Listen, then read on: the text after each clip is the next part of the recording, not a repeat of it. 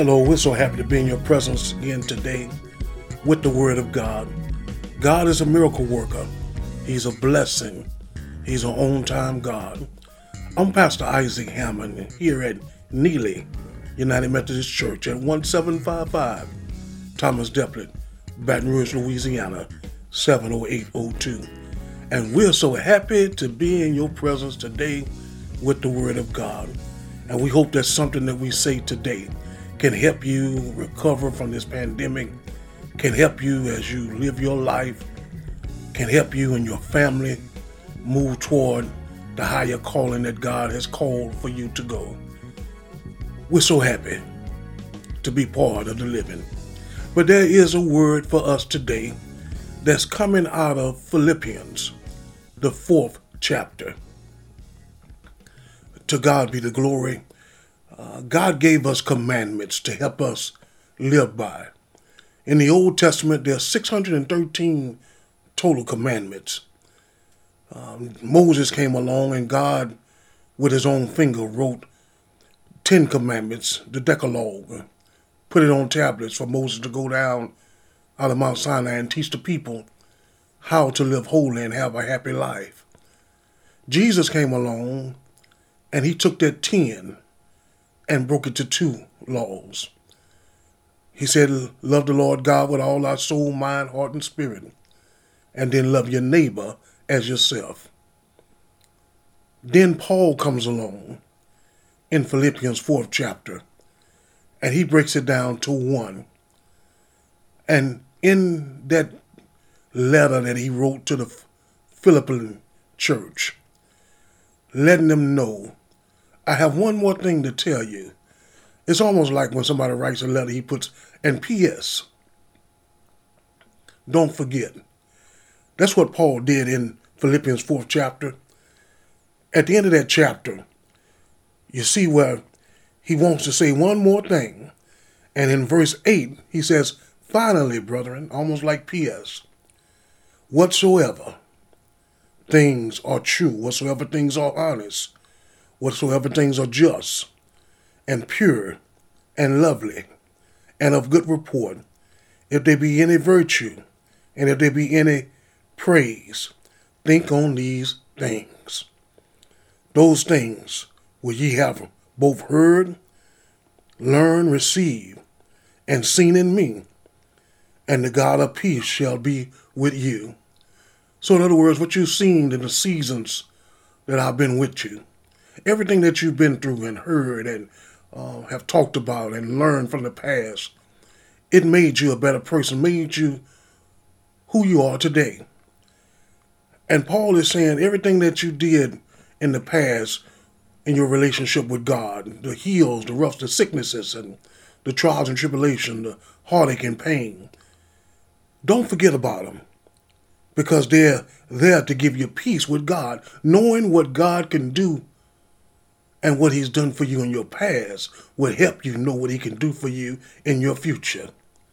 And God has not changed. He's the same God yesterday, today, and forevermore.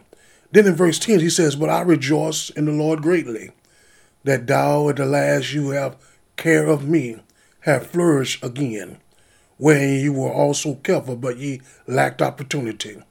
Not that I speak in respect of want, for I have learned in whatever state I am, therewith to be content. The church had helped them in Philippi, but it's been a season now where they haven't sent money to help Paul on his missionary trip. But Paul didn't get angry. He didn't get jealous. He didn't fuss and say, Where where y'all at? I need some help. You should be helping me. He said, Wherever I find myself, I'm content. That's the commandment right that I want to talk about today. Wherever you are, be content. When people let you down, give it over to God. When people are blessing you and praising you, give the glory over to God. Don't be shifted by what man says and what he does for you. Always remember that God is the one that's blessing you. And Paul teaches us a lesson in this scripture Because if you keep on reading, he says, I know both how to abase, I know how to abound. In everywhere and in all things, I am instructed both to be full and to be hungry, both to abound and to suffer need. Then verse 13 it says, I can do all things through Christ, which strengthens me. So we have to remember it's God that's supplying our blessings. Be content and lean on God and let Him fight your battles. Let Him heal your body. Let Him put food on your table. It's not you being able to learn new things that got you on that job. It's God. It's not you that's helping you um, go through school and get your education. It's God. It's not you eating right and eating um, a more preserved diet, which is good, but ultimately it's God that's going to keep your health in perfect peace. Remember, you have to recognize where your blessing coming from. Too many times we put our blessings on our ability, what we're able to do, what we did in the past but it was God that gave you to know the know-how, the ability, the opportunity, the resources to do what you're doing right now. Recognize where your blessing came. Paul realized where his blessing was coming from. It wasn't the people, because they was able to bless sometime, and sometime they weren't. But he would have to go back to working on tents, which was his profession, even though he was doing the work of the Lord but God still made a way. Recognize where your blessing is coming from. The second thing that you have to do after you recognize, you have to release. Paul could have got angry and said, uh, I can do all things through Christ who strengthens me. I don't need your help. You, I hadn't seen you in two or three years. I, you haven't sent no money. You haven't helped me out in a long time. Uh, we have people in our lives, family members, that when they need something, they come to us. But when we need something, we can't find them. We can't find them when it's time to pay us back, to give back what they've borrowed. Sometimes we have some opportunities in life to bless, but because we look at the past and see how that person operated in the last time you helped them, you're reluctant to do it what? Again. We have to release that, that old mentality. Release the grudges, release the um, the hateful things of our life. Release it and let it go. People on a job act this way with you a few years ago, tried to get you fired and tried to do all things just to for they could get ahead. Release it. Your blessing is not tied with them anyway. Your blessing is coming from God. Once you release it, then you have to remain in it. Paul, after he forgave the churches for not supporting him, not checking on him like they should have, he remained working for the Lord. He remained steadfast, unmovable, always working for the kingdom of God. And God said, He came to his senses and said, I can do all things through Christ who strengthens me. Whether my finances come from you for you may be on bad times. Maybe my blessing may come from this way. Maybe I have to go out and work and do it myself. But I can do all things who strengthens me. And he says a few scriptures later, but my God shall supply all my need according to his riches over in glory. Uh, in verse 18, when the church began to be able to help out more and help Paul on his missionary trips of spreading the gospel, he got word from a young man how blessed the church was, how it was doing what God called it to do. It had been 10 years since he um, had started this church in Philippi. He's getting old now. He's coming to his last part of his life. And when he hears how they are living for the Lord, praising God, working in the community, doing what God told him to do, he's happy. For it was God that supplied all of his needs. And when you look back over life, you can realize that it was nothing but God in your life making a way out of no way. But you had to realize that I can do all things through Christ who strengthens me. You may be in an opportunity part of your life in that season where you have some decisions to make. Should I take this new job next year? Should I move my family and go to another location? Should I start this business this year? Should I take that surgery in the beginning of the year and have my healing next year and move on? Maybe God may be calling you to ministry next year and begin wants you to begin schooling this year to learn how to operate for him.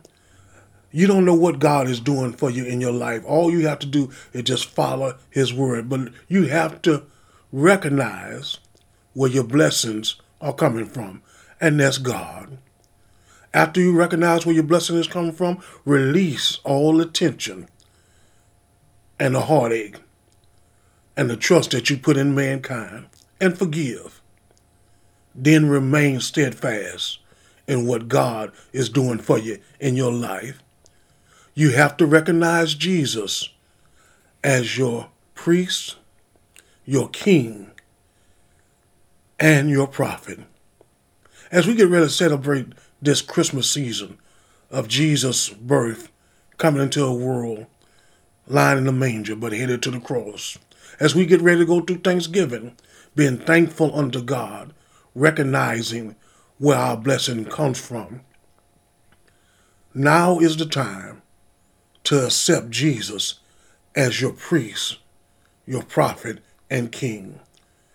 If Jesus is your priest, that means he's your in between man between you and God. He's the most holy priest there is. When you have your concerns, you can bring it over to Jesus. Let him be that one that represents you in front of God. When your sins come up, let what Jesus did on the cross of Calvary cover your sin. Let his blood cover you today. The only way to the Father is through the Son. And only what you do for Christ will last. If you want access to the Father, you have to go through Jesus. He has to be your priest, your intercessor, the one that you depend on, the one you pray in his name. Then he has to be your prophet in order for Jesus to be your prophet, you have to listen to what he said. That means you have to have a prayer life and let him speak to you. We have the Bible where we can hear the word of God. So many people don't want to hear what Jesus had to say because it does not line up with what they want. But you have to humble yourself and let Jesus work in your life. But he has to be your prophet. And some words from the prophet we don't like to hear, but it's there to help us along the way. And then you have to let him be your king. You have to relinquish all of your power and let him fight your battles. Let him put food on your table. Let him lead you in the right direction by his Holy Spirit. Let him be the guide and your counselor in times of life. You have to let him be the ruler of your life.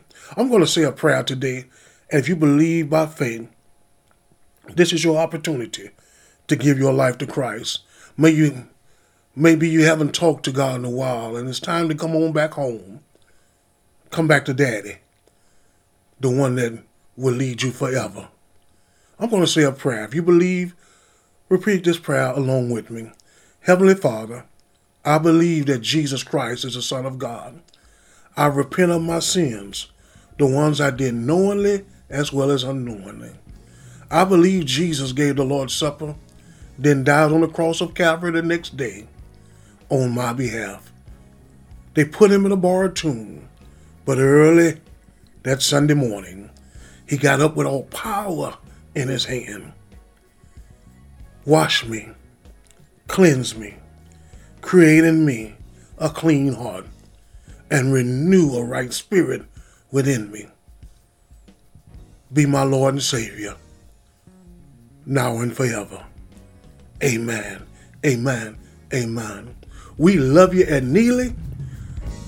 We want you to be blessed, stay encouraged.